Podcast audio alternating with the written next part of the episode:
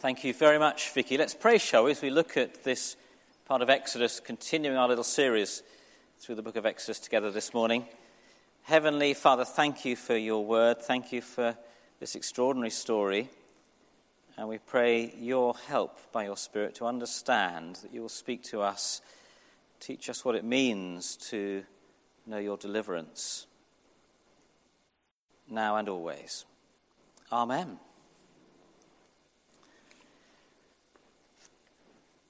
Susan White wrote a book in 1994 called Christian Worship and Technological Change. In the book, she asked, amongst other things, how Jewish Christians could go on celebrating communion, the Lord's Supper, during the Nazi Holocaust, when all around them, and they included, were suffering and dying. Uh, it's not all that different today we may ask, how can we go on sharing communion, worshipping as Christians, uh, and the communion that proclaims peace and hope in Christ and freedom in the background of what's going on in our world with Islamic terrorism, in the news again this week, uh, and with broken systems of government and so many signs of chaos and evil everywhere. Uh, what are we to think about the claim of Christ being good news when the world seems like this? Maybe could I be more personal? Can we continue to claim that Jesus does mean good news when a member of our church family is diagnosed with cancer? Or a friend suddenly dies with no warning?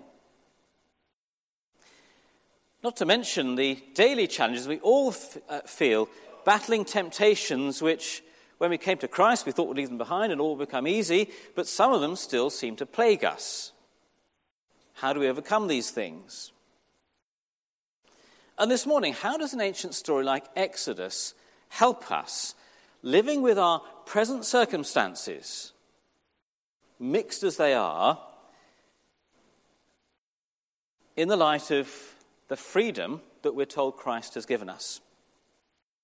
Well, the story of this Passover night, the story that's just been read to us, the story of the departure of Israel from Egypt that follows it. We'll see that next week. This is the, the hinge on which the whole book of Exodus turns the Passover night and the departure that follows. In fact, it's in some ways it's the hinge on which much of the Old Testament turns as well. And this chapter, we've just had much of it read by Vicky, it focuses on just one day in the history of Israel. It's called the Day of Passover, and it's a day which we've just seen they are to remember, to commemorate for many, many years to come. And there are two key events in that one day we're going to look at this morning. Two key events. And the first one is the tenth plague. The tenth plague, which we're going to see, is an act of judgment. The tenth plague is an act of judgment. Exodus, to get the background story here, began with God's people slaves in Egypt. If you've been here, you'll remember that from the beginning. God called Moses to go and tell King Pharaoh to let his people go. But time and time again, we saw Pharaoh refuses this. And last week, we saw that God sent ten plagues, progressively worse, to force Pharaoh to release his people. And in this contest going on between King Pharaoh on one hand and God on the other, it becomes clearer and clearer only one side is going to win this, this little battle. Only God is going to win. And we get to this, that the tenth, the last of the plagues, and it's the worst plague by some way. It was mentioned last week, actually, in chapter 11, verse 4. The plague on the firstborn of Egypt's sons and cattle. So Egypt's already seen plagues like flies and locusts and darkness, but now they're going to see death. And in our chapter, chapter 12, verse 12, the Lord gave instructions for his people on this coming night. He said, On that same night, I will pass through Egypt, and strike down every firstborn of both people and animals, and I will bring judgment on all the gods of Egypt. And if you just glance across to verse 29 as well, that plague strikes at midnight on the day the Lord chooses, and three things we learn about what it looks like this firstborn plague. It is sudden, uh, people are struck down, so it's unexpected. No warning, apparently. It is selective. Only the Egyptians are killed and their cattle, and only the firstborn of the Egyptians and their cattle, not the siblings, not the parents. It's sudden, it's selective, and it's universal. From the firstborn of Pharaoh, so the prince on the throne is struck down that night, to the firstborn of the prisoner. It shows no social distinction, not just the powerful, not just the poor. But if you glance back at verse 12 again, there's another thing we learn about this plague that distinguishes it again from all of the other plagues. The plague is not just a striking down of the firstborn, but at the same time an act of judgment. I will bring judgment, says the Lord, on all the gods of Egypt. So, this terrifying destruction that's hitting Egypt this night is going to show them that God is God and Pharaoh is not. It certainly does that, doesn't it? He has the power over life and death that Pharaoh's gods do not. But it's also showing that there is a spiritual battle going on behind this political one. That there's the God of Israel and there's the gods of Egypt, as he calls them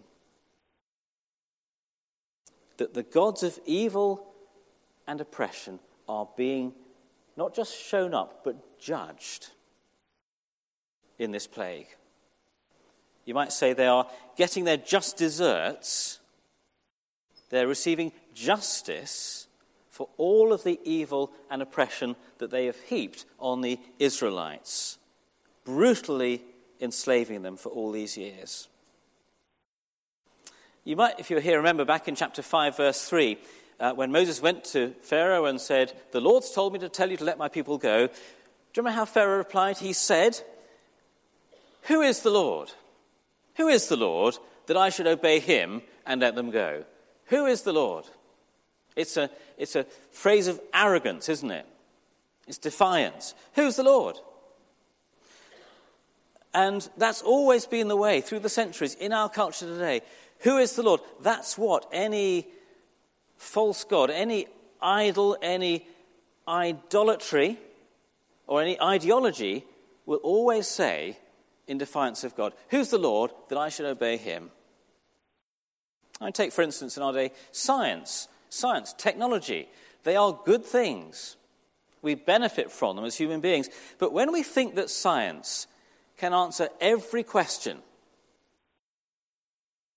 when we think it can meet every human need that we experience and o- overcome every challenge we face, we have made science an idol. It has become like a God to us. And science has been used to brutalize as well as to bless. Or atheism, the idea that there is no God that made us, to whom we're accountable one day, atheism is an idol with its claim that there's nothing more to life, to human meaning, than what we see and touch. And it's very powerful in our culture, in our education system, and it's very powerful in other parts of the world where people are persecuted for simply claiming that Christ is Lord. The enemies of God, you see, they, they say, don't they, Who is the Lord that I should obey him? And the tenth plague teaches us that such pride will meet its judgment one day. There will be justice for all brutality and oppression and pride. God has power over life and death, and they do not. And you see, the New Testament teaches us that God still judges sin and wickedness and brings justice one day.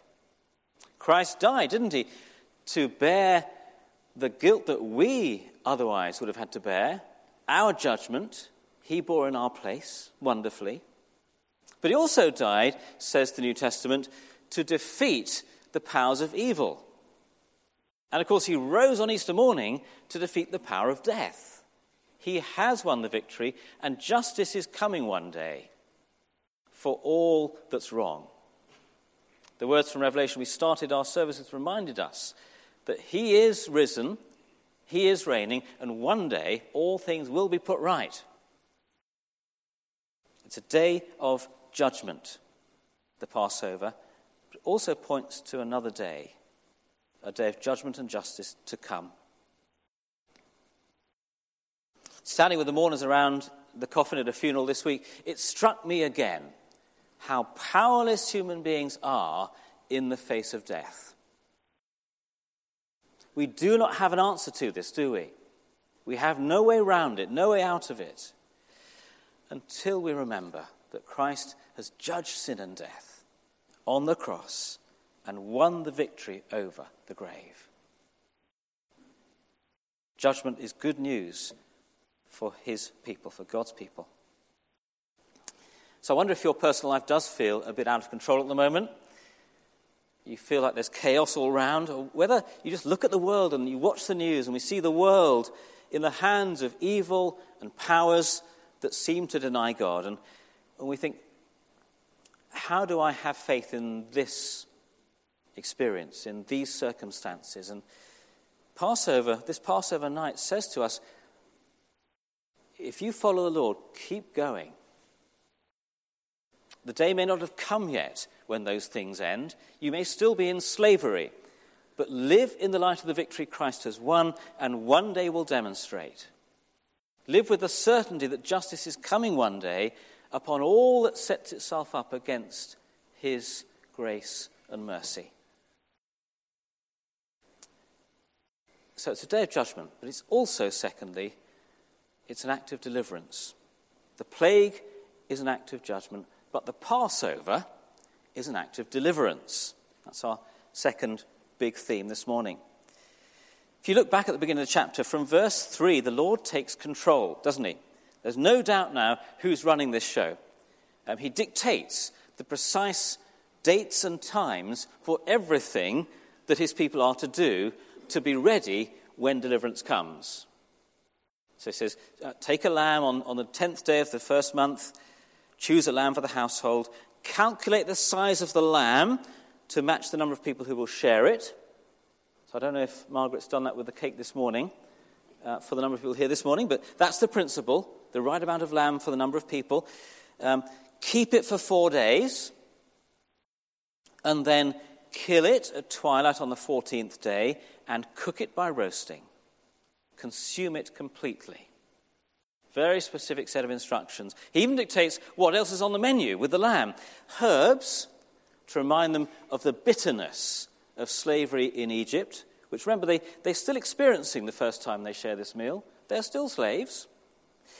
Bread made without yeast to remind them of the hurry, the rush that they are in to get going when freedom finally comes. Even what to wear is prescribed on this dinner party invitation. So it says dress, a cloak tucked in for travel, a stick for walking, sandals ready for rough roads. God is saying in every way, isn't He? When He says go, it is time to go. No hanging around. It's like when, when the smoke alarm goes off on your house. You, I hope, will not stop to go through the family albums and pick out the most precious 50 photographs to take with you. When the alarm goes off, you go. They are to prepare this meal and to eat it before, remember, the plague has even come yet, in faith that deliverance is coming.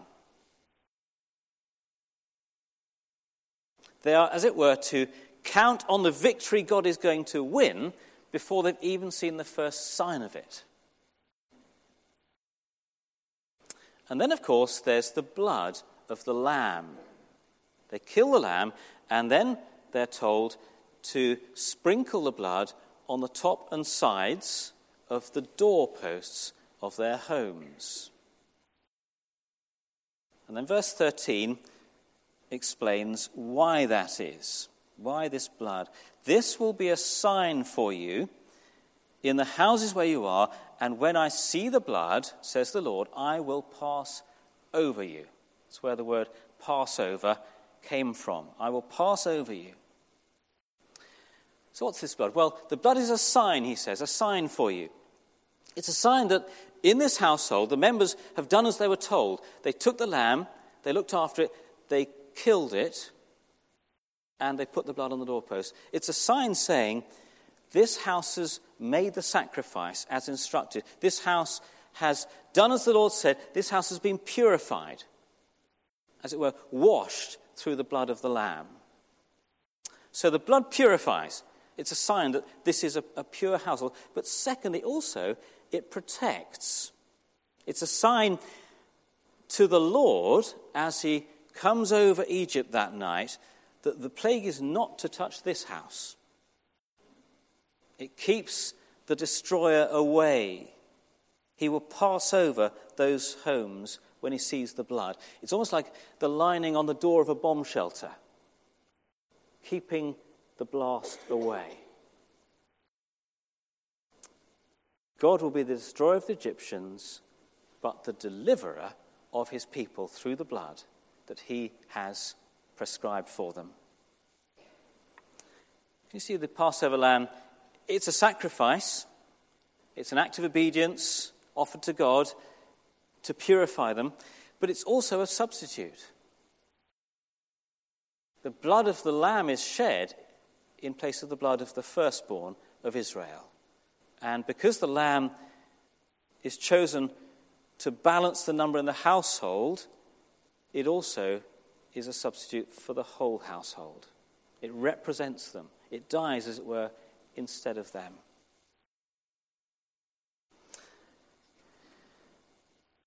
For years to come, Israel are told, you're going to celebrate this Passover each year to commemorate the time when I set you free. To remember how I delivered you from judgment on the Passover night. To remember that I have promised to deliver you for years to come as well. This Passover sign, it's not just God did that once and we remember it. It's God did that, we remember it in order to be ready for a greater deliverance in the future. It looks not just at the past, it looks at the present and the circumstances of God's people who later on would not be slaves in Egypt, but would struggle in the desert, would still struggle in the promised land. It looks to the future, saying an even greater deliverance is coming. That's what Passover says. And then you get to the New Testament, don't you? And Jesus shares his Last Supper with his disciples, and all the gospel writers tell us it is a Passover meal that he chooses to share with them. The night before he dies, at the meal, he says, This is my body given for you, this is my blood shed for you. And we think, don't we, of Exodus 12 and the blood of the Lamb and remember those words each time we share communion as God's people, as we will this evening at our service. And then in John 19, if you're taking notes, it's verse 36. As Jesus dies on the cross, John tells us his bones were not broken. He died before it was necessary to break his legs that he might uh, finally expire. And John quotes verse 46 of Exodus 12 in our chapter where the bones of the Passover lamb were not to be broken. John is saying, isn't he? Jesus is our Passover lamb. He's our deliverer. He's our substitute. And then Paul says, and this verse is actually on the top of our service sheets this morning from 1 Corinthians chapter 5, verses 7 and 8. Paul says, Christ, our Passover, has been sacrificed for us. Couldn't be clearer, could he? He is our Lamb. His blood is shed to purify us and to protect us. And therefore, he says, let's keep the feast, the Passover feast, not with the old yeast of wickedness and evil, but with the unleavened bread of purity and truth. It's now a spiritual feast for the followers of Jesus that we are to keep, I think he's saying, every day, not just once a year. Leaving the old life behind in order to follow with urgency in the new life of Christ. Jesus is our Passover sacrifice. His death has won the victory over all our enemies, over the things that cause us pain and suffering, over the things that imprison us and enslave us and are evil over us, over even the great enemy to come, death itself. His blood's purified us from sin. He has delivered us from judgment forever. So, what does the Passover mean for us today? Well, first of all, Paul reminds us in that verse I've just read that the death of Christ demands a wholehearted response to his grace. He says, You've been set free. That's the good news of the gospel. You've been set free, though, in order to live a new life for Christ. Just as Israel left yeast behind in the hurry of that Passover night, we are to respond to freedom coming in Christ by leaving behind everything that's not worthy of Him and living in purity and truth. There's an urgency, you see, to this, isn't there? Just as the Passover demanded a go now from Israel, so the kingdom of God demands a go now to all those that would turn to Christ. There's a story told about Satan calling his junior devils together uh, and planning with them how to prevent people down on earth from responding to the good news of Jesus and becoming Christians. And he asked each of his junior devils what they would do. How would you do this? What would be your strategy? And the first one stepped forward and said, Well, well I'll go. And Satan says, Well, how would you do it? And he said, Well, I will tell them that there is no heaven. That'll stop them from becoming Christians. And Satan said, Well, they're not going to believe you, for uh, they know in every human heart that there's a bit of heaven. They know that good will triumph one day over evil and heaven will come. You can't do it. So a second one steps forward and says, I, have got a plan, I'll go. And Satan says, Well, what would you do? And he says, I will tell them there's no hell. And Satan says again, No, they're not going to believe you, for every human heart knows that we have a conscience, an inner sense of right and wrong, a voice that testifies and that tells us that one day good will triumph and evil will be defeated. You can't go either. The last creature came forward, a particularly wicked and crafty one, and his proposal was this. He said, I've got it. I'll tell them there's no hurry. And Satan said, Brilliant. That's it. You can go. And that's the message of Passover for us, isn't it? That responding to the freedom that Christ has won for us, when the moment comes, is a matter of urgency. Leave the old life behind, says Paul. Leave behind the unleavened bread Get out of darkness and slavery and enter freedom and do it now. And don't go back. You see, some of us have been in church a while and we've not been sure about committing to this whole Christian thing. Uh, we're drawn to Christ, but something in us wants maybe to, to keep our freedom. We're not sure He's really going to be good news for us after all. Some of the Bible seems hard to understand, and we think, well, well one day um, I'll get this all sorted out and decide. And Passover reminds us that the time for salvation is now. When the Lord says go, we go. When he says, I've delivered you, come and enter my kingdom, we come. And if you are perhaps just on that brink of action this morning, please do at the end of this. just turn to the person next to you. Um, or there will be people at the front who'd love to listen and pray with you, or come and find me or Margaret at the end I would love to help you to know what's it mean to, to come, to get up and go when you hear that call. Here's, I think, the second, my uh, closing way that the Passover matters to us today. And here we go back to where we started at the beginning. Here are the Israelites told to repeat this Passover every year, not just in slavery, but even when they are free in the promised land, because of the challenges they still face. Here is God saying, Keep doing this to commemorate the past because it will make you strong and ready for the future, for the great deliverance to come, which, as we've seen, is in the coming of Christ, his death and resurrection, and his glorious return one day to take his people to be with him. And so we look at the past. Each day, as followers of Christ, each time we share communion, we shelter under the blood of Christ to help us to look with faith at our present circumstances and to keep holding on to the deliverance that's yet to come. When sin will be no more, temptation will be gone, evil will have been destroyed, even death will have met its match. Remembering what Christ did as our Passover lamb. That will help the man who's lost his wife because it's pointing us to the future. It will help the believer battling with those inner temptations and impure thoughts. It will help the aged saint to keep on praying day by day until the final victory comes. I wonder who you and I might get alongside, even this morning at the end of our service, to help each other, to encourage each other to keep going in the light of what Christ has done as our Passover lamb and the blood that he shed. If you glance ahead to verse 38 of chapter 12, we're going to finish on this. You will see there, verse 38.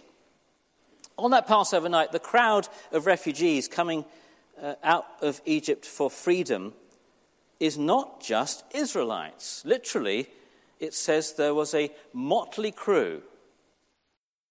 A motley crew with them. Maybe that means that with the Israelites, there were slaves from other nations also set free.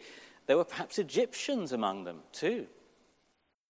You see, when God delivers his chosen people, he brings others with us to safety through the blood of the Lamb. Actually, probably for most of us here, myself included, we are the motley crew, aren't we? We're the ones lucky to be here by God's grace.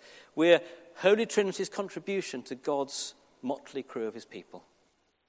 And who knows how many God will bring with us to safety and freedom in Christ. If we'll just pray for those five that we're praying for and talk to them about Jesus, who knows who God will call to join us from every street of our parish, every neighborhood of our city, every workplace, every classroom, every lecture hall, to join us, the motley crew, who've been delivered by Christ and are marching in faith towards his ultimate freedom. Let's pray.